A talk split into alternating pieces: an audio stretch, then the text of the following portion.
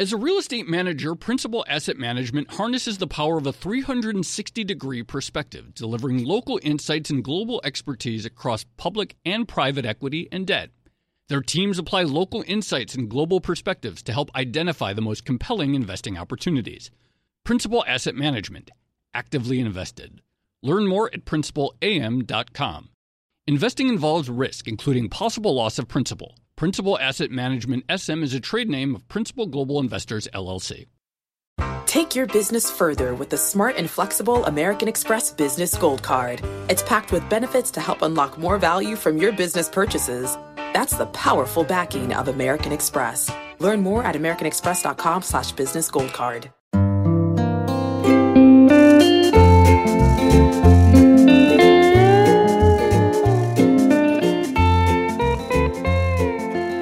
And welcome to another episode of the Odd Lots podcast. I'm Joe Weisenthal. And I'm Tracy Alloway.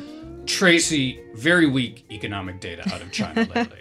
Yeah, to I'm put it starting, I'm mildly, just starting very directly. No, it, the data has been very weak. I have a collection of uh, paraphrased headlines here. Oh. So we're recording this on August 16th, and we just saw an emergency rate cut from China. They also announced that they would stop publishing the urban youth unemployment rate, which is never a good sign. When you just when you just announce that a certain data Right. point that people have been tracking for years suddenly will not be published anymore, yeah, Exactly. And a particularly politically sensitive data point, too. Retail sales are coming in extremely weak, so rising less than 3% a year. They used to be in double digits. We have deflation setting in, which is mm-hmm. something we spoke about on the episode we did with Richard Koo.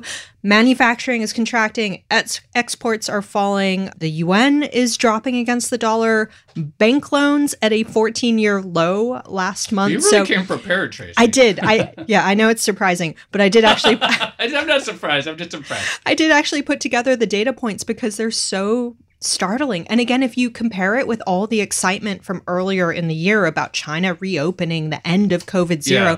there was this expectation that China was going to end up being a positive catalyst for global growth this year. And instead, we are potentially seeing the exact opposite.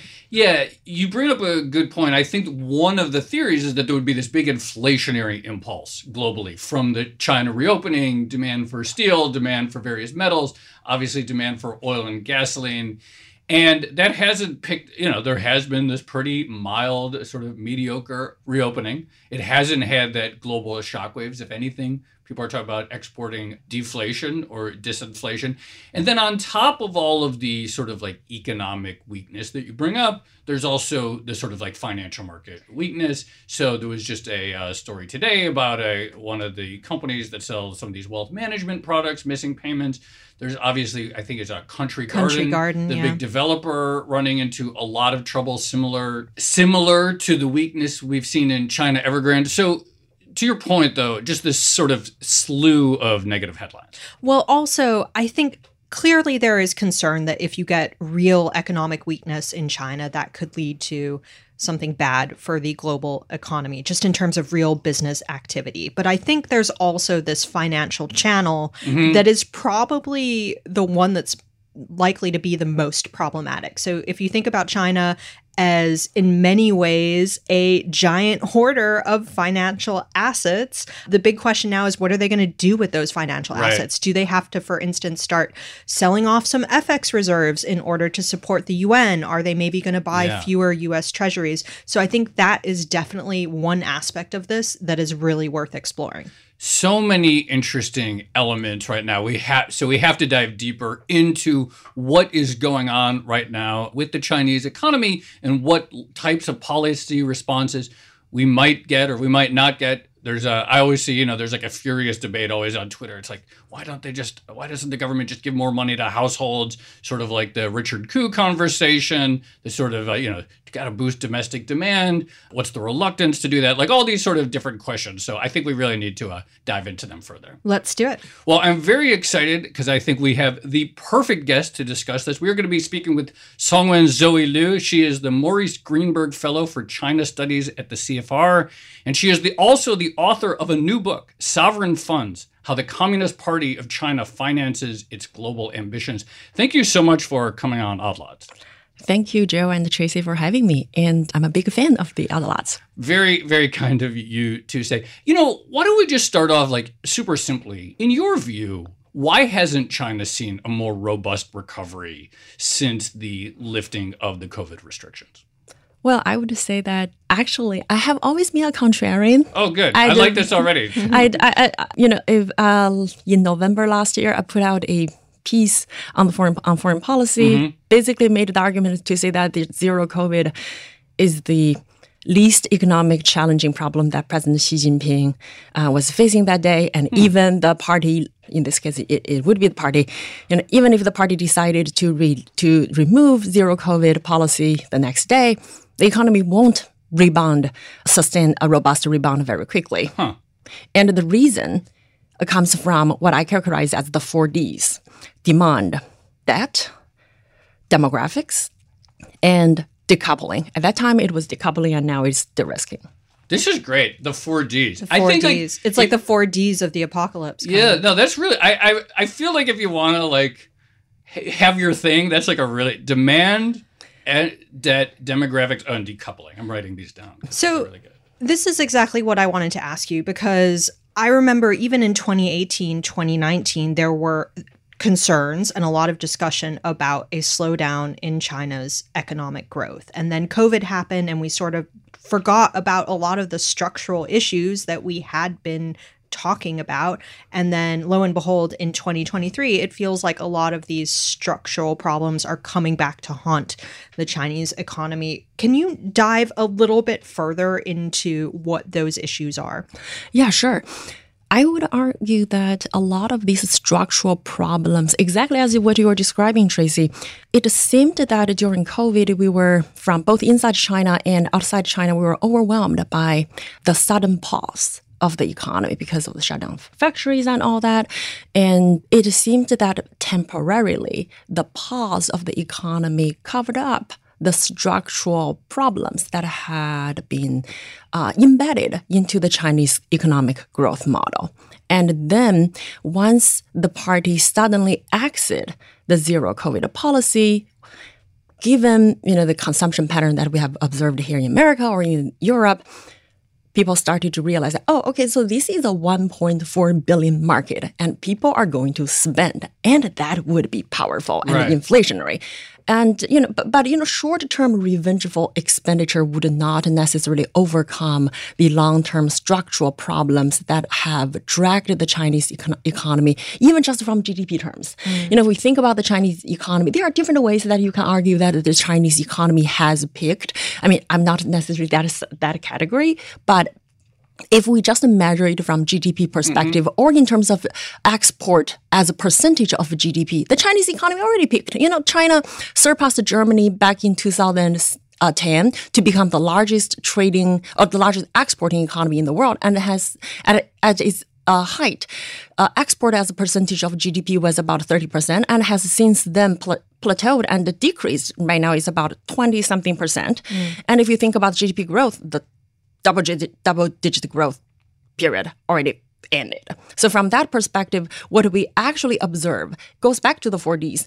The problem with demand is not necessarily at, uh, you know, I'm not talking about the ultimate demand. I'm specifically talking about the household yeah. consumption mm. component of demand. For a long period of time, you know, yes, you, you, can, we can make the argument to say household consumption as a percentage contributing to the Chinese GDP is, you know, is about 40%. Yet it, it has been low and, you know, global average I'm not even talking about you know the OECD level. I'm talking about like global average. It's okay. about 60% of GDP, whereas huh. China is 40%. We can make the argument to say, well, the China, household consumption has been a, a drag on the Chinese economy. However, up until 2012, by the end of 2012, actually household consumption's contribution to GDP growth at least has been on a, an upward trajectory. In okay. other words, uh, the growth of household co- consumption has been positive. You know, you see Ch- Chinese people do discretionary vacations and all that. But that has changed since 2013. And if we just stretch it in between uh, President Xi Jinping's two term, the second term was even worse mm. than the first term. So let's go further into that. A, why has it gotten worse? And then B, you know, there's this, all this talk. It's like, why don't they just do household stimulus or some version of that? And people are sort of bemused, maybe is the word. It's like, oh, why isn't the Communist Party more willing to extend support directly to the people and you know, re- rebalancing things?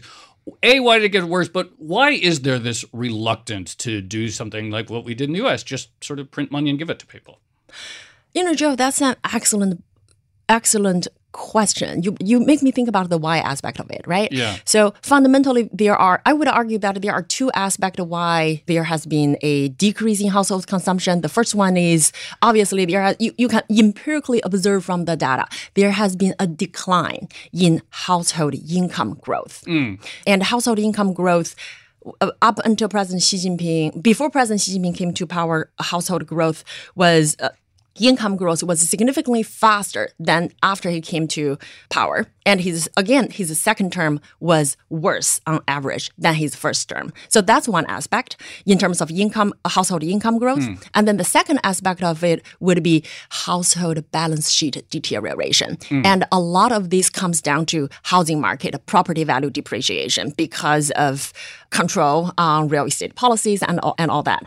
Now, the reason why there has been a reluctant in terms of stimulus, uh, basically provide a stimulus checks to a Chinese household. Yeah. It's not that Chinese economists have not thought about hmm. that option. You actually do see people do that on Chinese social media when they realize that, oh, you know what, my cousins in America, they just line up, line, they can just line up or wait in their house and then mail would come in, get, you know, like stimulus check. You know, some students were even getting stimulus check. And then the problem becomes, well, historically there has not been this kind of precedent, but no precedent does not necessarily stop the government from inventing one, right? And the deeper problem, I would argue, is the politics. The yeah. politics simply would not necessarily work. Part of that is because empowering, this is probably deeper in the Chinese political philosophy in the sense that, well, you know, it's a, depending upon how which political scientists or political economists you are talking to, some people would say, oh, you know, China, Chinese system is authoritarian capitalism or fragmented capitalism or uh, fragmented authoritarianism and things like that. But fundamentally, what we observe is that the Chinese economic growth model has been built upon financial repression. And at the center of the financial repression are the Chinese banks. And who controls the bank is essentially the Chinese government led by the Chinese Communist mm. Party. In other words, the Chinese Communist Party has always been at the center of capital allocation. And by empowering the household, or for that matter, the private sector, mm-hmm. it basically dilute or huh. potentially remove their relevancy. Interesting. This is exactly what I wanted to ask you. And I, I just did a thread on, on Twitter that made a similar point. But how much of this is a political economy problem? In the sense that both on the business side and the consumption side, where we've seen the Communist Party be sort of, well, be controlling in many ways. So, for instance, on private business, we've had the property crackdown, the tech sector crackdown, and that would apparently seem to perhaps make people more reluctant to do their own startups and things like that. And then on the household side, it does feel like you have a reluctance from the party to sort of empower the individual at the risk of losing some of their own power and perhaps the collective power. I am a political economist, so I would argue. So the answer is yes. Is, yes, you are right, Tracy. And uh, from an intellectual perspective, I do think this is a political economy problem because if you look at the history of the Chinese economic growth since 1949, it's not that the economy has never experienced shocks. Actually, the Chinese system experienced a lot of shocks from even in the 1950s. You experienced the Chinese economy experienced the great leap forward, and when the communists took over, they also dest- destroyed a lot of the banking systems in Shanghai and hmm. elsewhere established by the imperialist, right? So, and then there was also Cultural Revolution and all that. But then there is also the sudden stop of the Cultural Revolution. In other words, the Chinese economic, political economic system, A, is not short of crisis, or for that matter, man-made crisis. And secondly, the Chinese econ- political economic system was also not unfamiliar with sudden reverse or sudden policy corrections. Hmm. And what, what that means for today. That basically means the growth, the rapid growth of the Chinese economy has fundamentally been led by the government and the party. And it's just a degree of party state involvement. Now, if we think about the rise of Deng Xiaoping, he corresponded to the rapid rise of China and all that. But if we remember what actually made China, the, the starting point of China's rapid growth was not necessarily, yes, it was 1978, the clear signal that China is reform and open up. But then there was Tiananmen and China was put under sanctions and all that. Hmm. And then 1992, he made this famous southern tour, you know, he toured Shenzhen all those places, and he gave a clear signal during his speech when he was touring the south, southern part of China. And I was just recently revisit his speech, so I remember this is something that I learned very recently, despite I read his speech so many times. So he he cited this one example. This rich person, apparently he was one of the, if not the earliest, he was uh, one of the earliest Chinese entrepreneur uh, to make 100 million yuan. He was the founder of this sunflower seed company called uh, Shazi Guazi, or Idiot Sunflower Seed. Wait, and idiot sunflower? Idiot sunflower hmm. seeds, yes. or Fu sunflower, sunflower seeds, Shazi Guazi. And what a uh, name. what a name. so uh, at that time out of jealousy or some other or other reasons there were some voices among chinese people or policymakers to say you know this guy becomes so rich we need to take him down and in his in his speech, Deng Xiaoping said, "I'm aware of these kind of recommendations, but we cannot do that." He struck it down, and the reason he also explained why he we the party cannot do that. He said, if we punished him, that would send a terrible signal. It would make mm. people think that we changed our policy of reform and open up. And there are so many instances that oh. we can do things and make people think we changed our policies, and we cannot do that. So from his perspective, you know, the part, the big risk, as he characterized it, is to make mistakes to make people think that we changed our policy.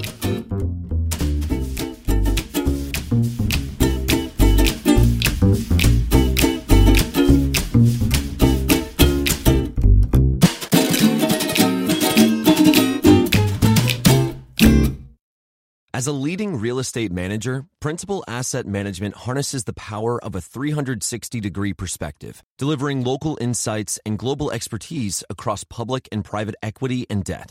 Our experienced teams are uniquely positioned to uncover compelling opportunities in today's market, giving our clients an exclusive advantage. Principal Asset Management actively invested. Learn more at principalam.com. Investing involves risk, including possible loss of principal. Principal Asset Management SM is a trade name of Principal Global Investors, LLC. You know success when you see it. Or you think you do.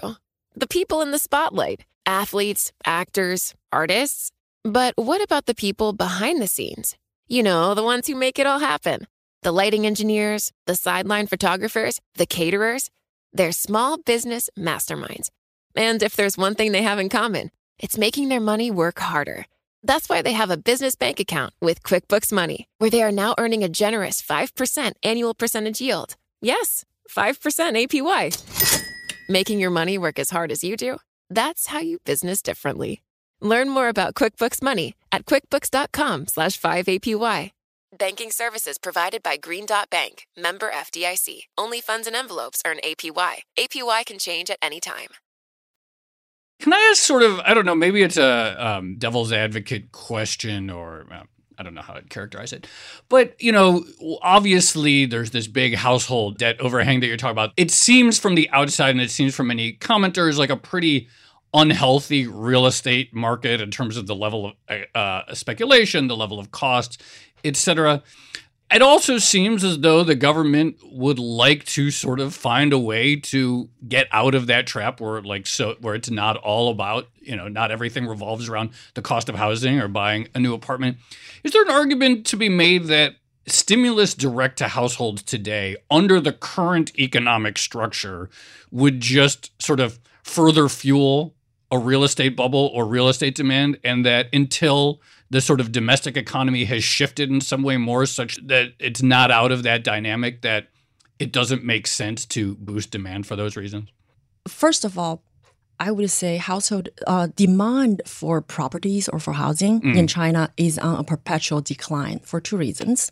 Uh. The first reason is big, is that uh, from empirical data we can observe that China's urbanization rate has peaked Hmm. And secondly, demo- this goes back to one of the four Ds. Oh, the demo- third D here, yes, demographics. Demographics. As of last year, Chinese population growth for the first time declined. And there are some numbers saying that actually now India's population is more than Chinese population. Wow. So from the and it's not just the population decline on its own is not necessarily causing an immediate shock or negative shock on housing demand, but it's actually the lower family formation rate and the idea that uh.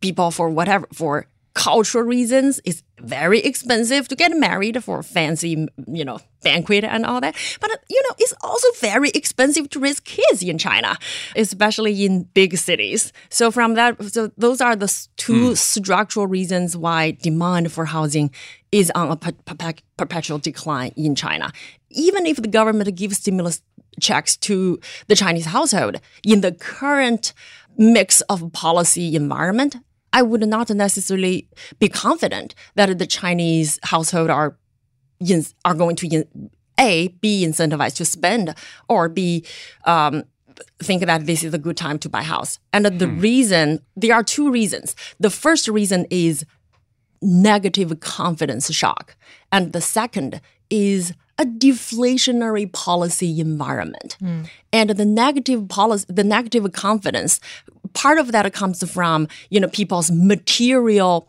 feeling uh, that their household balance sheet deteriorated as being felt by the Chinese people as, well, you know, I can empirically observe the value of my house went lower and yet I am still paying a lot of mortgage. So you see, well, there is early mortgage payment, uh, which hmm. the banks is not hmm. the banks are not happy about it. And then on the other hand, as the Chinese GDP grow slows down, you know, 3% last year, despite record high export last year. And then on top of that, we see the uh, move out or the redistribution of global supply chains and uh, international multina- multinational, multinationals become less, you know, bullish about the Chinese market, then, you know, high paying jobs there there are less high paying jobs being created. So Chinese people becomes like, well, wait a moment, I don't think I'm going to make more money. Therefore, they are not going to be incentivized to spend. They are going to be more incentivized to save, not because of good environment, but because of lack of confidence. And the deflationary policy environment is because people are waiting. Well, it seems that as from the beginning of this year, the government has put out so many policies to incentivize people to spend, or for that matter, support the housing market.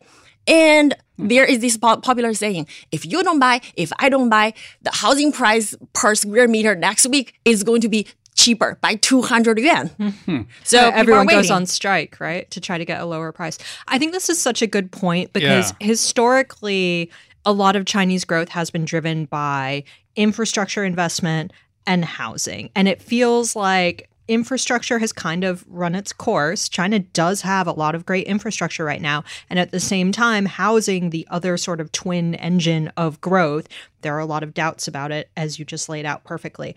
I want to go back to something you said earlier.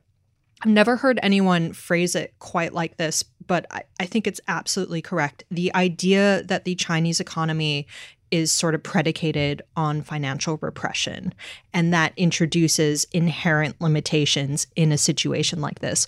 Can you talk a little bit more about how you see that working? Sure. The you know there are so many people talk about financial repressions, and obviously people you, you know Tracy, you are absolutely right. Um, a lot of infrastructure and housing have been the twine growth engine for the Chinese economy because they drive up aggregate demand and they also drive up global commodity prices. Right. and um, I would say that it's not that China built too much infrastructure or for the matter, too much housing. It's that they overbuilt it to the extent that if population growth, uh, population keep growing, or uh, more international companies move into China, or there are more demand for factories because of entrepreneurs and all that, you know, growing supply, growing demand. The whole idea is this is the Chinese policymakers' mentality. As long I build it, as long I provide the mm. infrastructure, they will come, right? right? But now the problem is international companies are not coming mm. for a variety of reasons and a lot of the, the reasons goes back to the my my quote about Deng Xiaoping reason the chinese leaders have simply made policy choices and policy decisions create a huge uncertainty and signaled even if they did not have the intention but at least from our observation they created the signal that perhaps the Chinese government or the party changed their policies with regard to hmm. reform and open up. So a lot of these boil down to yes, you know, the party is still very much at the center of capital allocation in this whole idea of financial repression. This whole idea is to use high savings that Chinese people tend to save. Mm. And this high savings is being channeled through Chinese banking system. And, you know, the two, the four biggest banks are state owned mm. and through lower depositors saving rate, lower depositors rate, uh, they are able, the banks are able to lend cheaply to support state owned enterprises or channel credit to sectors that are prioritized by the government. And it's many people, you know, who follows China, especially state-owned enterprises, they are familiar with this idea of the government has these guidelines or uh, uh government guidelines for prioritized prioritized sectors. Every five years or so, they would update it. Right. You know, so we've talked about household demand, we've talked about debt, we've talked uh, about demographics. There was actually a headline just yesterday in Reuters China's fertility rate drops to a record low 1.09 in 2022. Uh, the one headline I left off my yeah, list, Joe. You, had you to, found you, it. You had to save one for me. I appreciate that, which is so obviously still going, you know, in uh, the wrong direction. And I want to talk about about you know the actual topic of your book, but I think maybe there's a, the fourth D in your 4D framework, the decoupling. And so obviously, I mean, I think there's some like sort of intuitions like, okay, like US or global multinationals maybe like less in, in, inclined to invest in China. Obviously, the sort of growing trade tensions that started under Trump and really have continued or maybe even ratcheted higher under Biden. But how do you think of that word decoupling? What does it mean to you? Like, how do you, what, how would you define it? Honestly, I felt decoupling at the individual. I, first of all, Joe, I appreciate that you ask me, you know, how I feel about it because people have people are very confused about what is decoupling or yeah. what are talking about de-risking, and there is actually no formal definition about what they are. At a personal level, the moment during COVID, the moment I realized I cannot get on a plane mm. from New York to go back to Shanghai or Beijing, mm. for me, that is a sign of a decoupling. And right now, there is, if I am correct, there is still no direct flight between New York and uh, Beijing or Shanghai. Huh. I didn't realize that. And uh, the reco- the flight. Right now, I think there are uh, concrete policies that uh, you know, co- concrete initiatives in the aviation industry between U.S. and China to increase the flight, but it's still way below huh. pre-pandemic level. So what we are, we can concretely observe less and less people-to-people communication, and from economic sense, obviously, or political eco- economy sense, decoupling obviously means, or for that, you know, right now we're talking about de-risk, is very much a Western term if we view it from China or Chinese policymakers' perspective, because this is the term that they condemn a lot. You see, Premier Li Qiang uh, in the in the summer Davos in Tianjin said, you know, decoupling is a terrible idea, is a false prefaces and all that, but decoupling really I understand it from the perspective of supply chain diversification. The idea really is really not about getting rid of China simply because China is on every part of your supply chain. How could you possibly get rid of China, right? But it's really about not being overly reliant on mm. your one simple supplier. The whole idea of, you know, Econ 101 used to be economy of scale, but now economy of scale become a risk. Huh. Uh, that's what that's very well put. Economies of scale becoming a risk.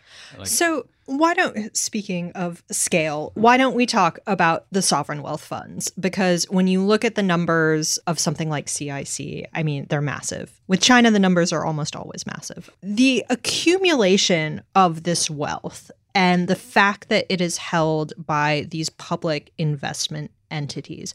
What does that mean in times like this? China has, you know, billions, possibly trillions of dollars worth of FX reserves. I can't remember the exact number. I think there's some debate over it now as well. But could they tap some of those assets to provide support in times of economic slowdown? Tracy, that's an excellent point. In times of economic slowdown, I would say there are opportunities but in times of economic crisis, they have done that before. Mm. And actually, um, China's sovereign funds initially was not created for geopolitical or geo- geoeconomic aspiration power projection. It was created out of crisis. The very first time that the Chinese policymakers used foreign exchange reserves was to recapitalize the Chinese banks in the early 2000s when the Hmm. Major uh, Chinese state-owned banks were uh, crippled by non-performing loans. At that time, some of those banks were uh, suffering from at, uh, non-performing loans as high as higher than 20 or 25 percent. So by definition, they were actually they were you know uh, non-solvent. So at that time, they decided that they uh, created this special uh, policy vehicle called Central Huijin and use foreign exchange reserves through Central Huijin to recapitalize these uh, Chinese banks. They have been quite successful. Therefore, when there were a few, I think it's around 2015, if I remember correctly, there was this Baoshang Yinhang crisis. It's another uh, medium-sized bank crisis uh, in China, and uh, a lot of confusion at that time. People were saying that, oh, you know, the central bank is going to take it over. Actually, it's not the central bank. It was Central Huijin. And now when a lot of these bad loan managers or bad debt managers or the so-called asset, state-owned asset management company, a lot of them are in trouble now. And uh, the idea is, I wouldn't be surprised, you know, Huijin is going to step in and re- take them under on its balance sheet because this is a well-established channel that Central Huijin knows what to, how to do it and do it successfully.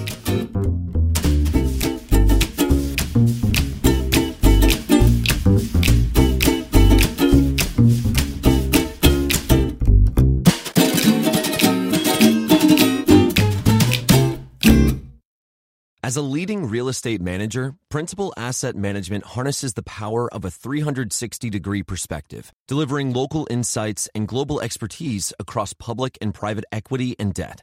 Our experienced teams are uniquely positioned to uncover compelling opportunities in today's market, giving our clients an exclusive advantage. Principal Asset Management actively invested. Learn more at principalam.com. Investing involves risk, including possible loss of principal. Principal Asset Management SM is a trade name of Principal Global Investors, LLC. You know success when you see it, or you think you do. The people in the spotlight athletes, actors, artists. But what about the people behind the scenes? You know, the ones who make it all happen the lighting engineers, the sideline photographers, the caterers. They're small business masterminds. And if there's one thing they have in common, it's making their money work harder. That's why they have a business bank account with QuickBooks Money, where they are now earning a generous 5% annual percentage yield. Yes, 5% APY. Making your money work as hard as you do? That's how you business differently. Learn more about QuickBooks Money at quickbooks.com slash 5APY. Banking services provided by Green Dot Bank, member FDIC. Only funds and envelopes earn APY. APY can change at any time. Stepping back further, I mean, you know, a lot of sovereign wealth funds around the world I associate with commodity, real commodity export uh, countries. So obviously, the Norwegian sovereign wealth fund, one of the biggest, the various Gulf sovereign wealth funds, and they tend to be in large part about sort of currency stabilization, given the inherent volatility of GDP and their export channel. You mentioned, you know, the sort of origin of them and the banking crisis. Broadly speaking, what purpose do they serve uh, for China? Like currently, setting aside the current economic weakness. Ah, uh, sure. And Joe, I appreciate that you mentioned the, the the origin of the sovereign funds, right? Because a lot of these sovereign so-called sovereign wealth fund in the entire universe of sovereign wealth fund. As Tracy mentioned earlier, you know, these are these funds are massive, and the Chinese funds are actually massive. CIC alone it managed more than 1.3 trillion asset, which is larger than the size of Mexico's GDP, and I think Mexico is like the world 17th largest economy or something like that. And China has more than that. So broadly speaking, despite that, uh, yes, you know, originally these funds were the first time that China did it, it was to solve a crisis. And then as China's reserve accumulation increased, or at least, you know, Tracy was right, there is a debate with regard to how we should think about the size of China's foreign exchange asset. But if we think about you know, with, if we think about foreign exchange reserves using IMF's narrow definition, China's foreign exchange reserve was at one point peaked at four trillion dollars. Right now, it's plateaued around three trillion, uh, uh, slightly higher than three trillion dollars. Mm-hmm. And as China reserve accumulates faster and more, the debate in terms of how to better manage China's foreign exchange reserves started. And after President Xi Jinping came to power in particular, there has been a shift to strategically use the foreign exchange reserves to serve certain foreign policy agenda or to finance certain government initiatives, such as the creation of the Silk Road Fund to specifically mm. Advance or finance the Belt and Road Initiative. Right. So I remember Brad Setser recently, just on the debate over the size of FX reserves, Brad Setser had a, a, great piece of research about the possibility that maybe China has an additional $3 trillion, I think it was, worth of assets that aren't necessarily accounted for in official statistics. The idea being that if it hadn't channeled so much of that money into the Silk Road Fund or Belt and Road and programs like that, this would be an available pool of cash that it could use for other things. What is the political appetite, I guess, to move away from using that money to exert Chinese influence in other parts of the world, buy up commodities, things like that, build ports in Africa, whatever, versus maybe starting to channel some of it more domestically? No, Tracy, that's an excellent point. Brad and I, we are colleagues, and somehow we have done independent research on similar topics and all that. His, his research has always been brilliant and, uh, and, and solid. His charts are fantastic. and uh, I, I sometimes I, I, w- I would question the color coding aspect of it. oh, really? um, but but but his his charts are are great. My estimation of the size of shadow reserves or whatever you know mm. they are the, the the assets the foreign exchange assets that are not recorded on china's official foreign exchange statistics uh, would, would be in in ballpark in the same proximity to Brad's uh, estimate. And in particular, for a lot of these assets managed by state administration of foreign exchange, you know, it established uh, domestic and international investment corporations.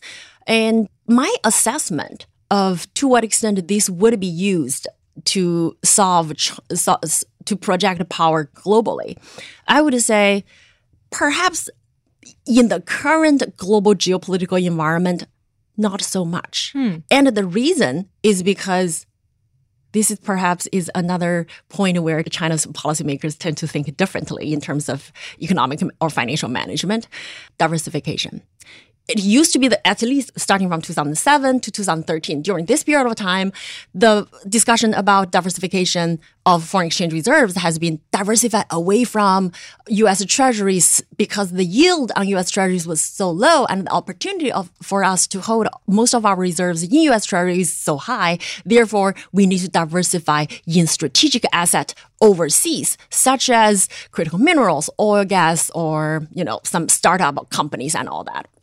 And certain people even put out agenda in terms of these are the six areas that we need to think about in terms of strategic asset.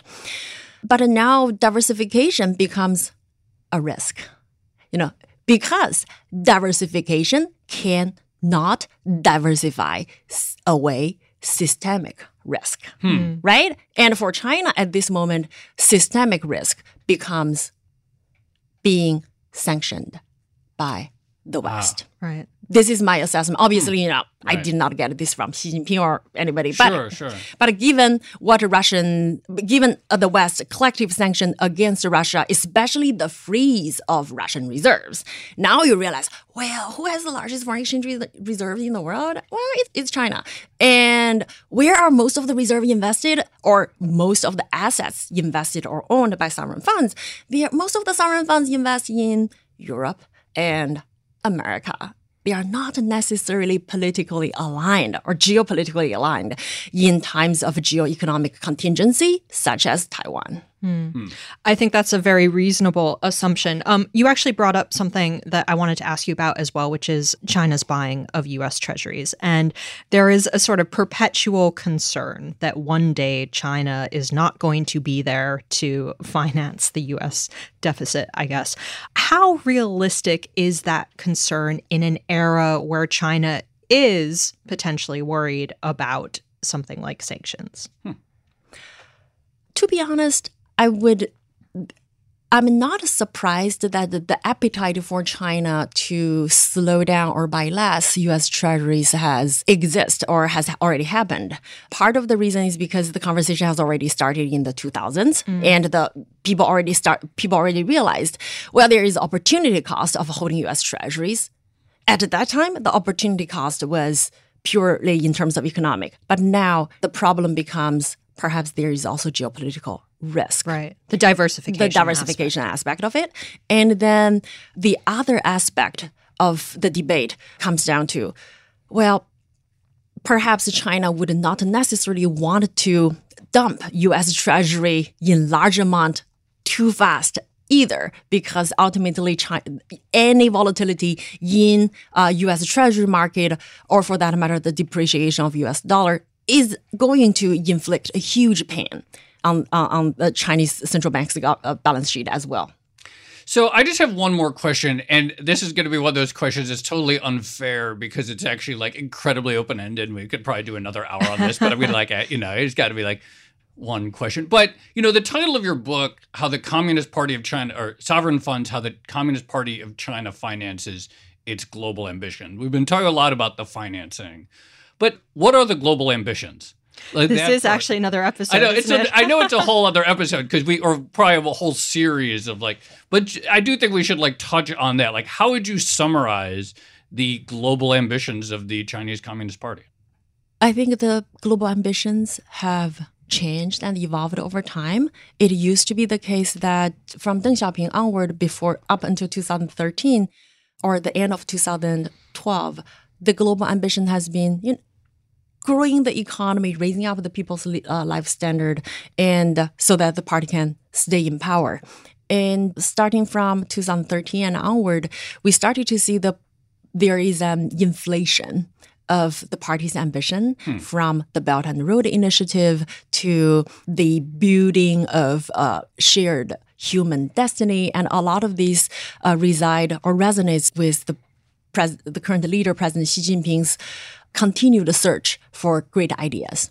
And this brings me back to Deng Xiaoping. Deng Xiaoping, in his 1992 tour, he said, it is okay for us to not have new ideas hmm. as long as we do not change with our economic reform and open up policy. But right now, the ambition seems to be changing and it seems to be a moving target with regard to figuring out what exactly we are trying to do. Well I do think maybe we should at some point have you back for like an hour just on like how how this is all changing and where it's all going and how it's evolving. Zongyuan Zoe Liu, this was a fascinating conversation. Really appreciate you coming on Maples. Thank you both for having me. And again, I'm a big fan. Oh, thank, you so much.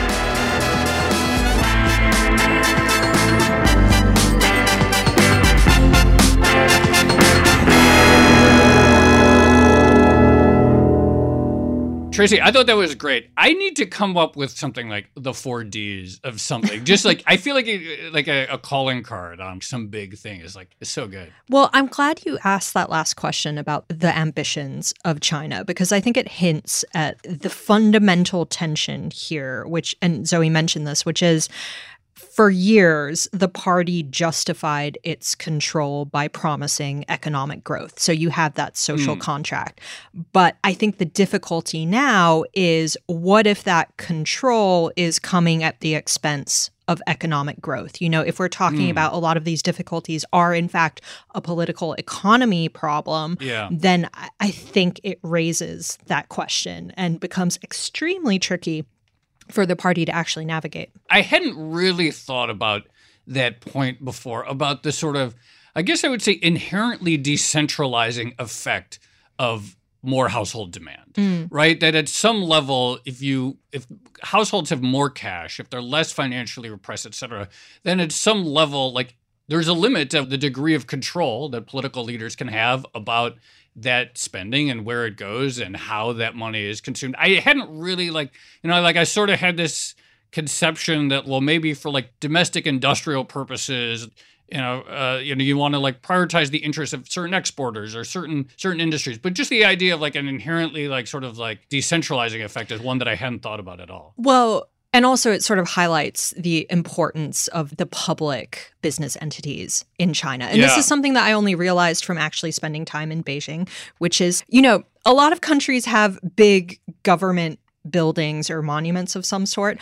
A lot of the biggest buildings in Beijing are the CIC and the mm. other sort of state owned enterprises. And if you walk around the ring roads of Beijing, you get a real sense of their sort of monumental mm. importance to the economy. There is a there's physical evidence of it, which you can't really appreciate unless you see them.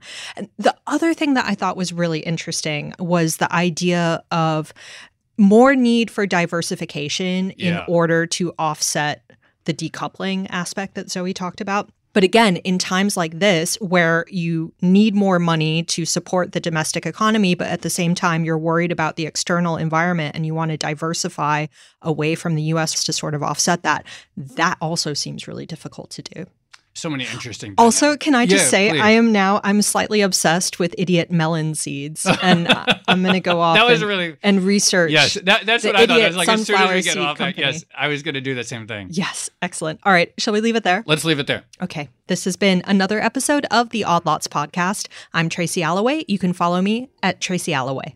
And I'm Joe Weisenthal. You can follow me at The Stalwart. Follow our guests, Zongyuan Zoe Liu at that same name, Zongyuan and Zoe Liu. Follow our producers, Carmen Rodriguez at Carmen Armin and Dashiell Bennett at Dashbot. And check out all of the Bloomberg podcasts under the handle at podcasts.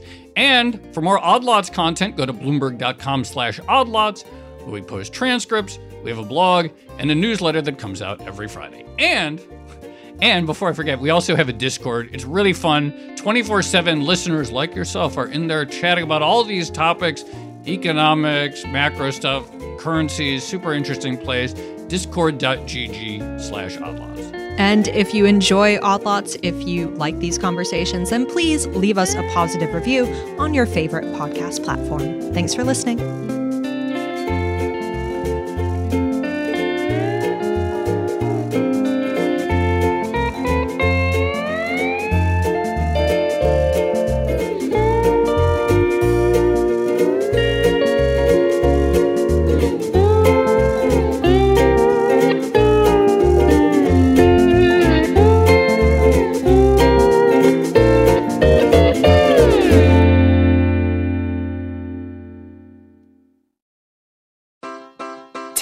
Business further with the smart and flexible American Express Business Gold Card. You can earn four times points on your top two eligible spending categories every month, like transit, U.S. restaurants, and gas stations. That's the powerful backing of American Express. Four times points on up to $150,000 in purchases per year. Terms apply. Learn more at americanexpress.com slash business gold card. You know, it can be hard to see the challenges that people we work with every day are going through. Invisible struggles like stress and burnout, caregiving for a loved one, or being misunderstood. But insight, awareness, and empathy will help us better see the issues they're dealing with. And that can make us and our companies healthier too. I'm Holly Robinson Peete. Join us on The Visibility Gap, a new podcast presented by Cigna Healthcare. Download it wherever you get your podcasts.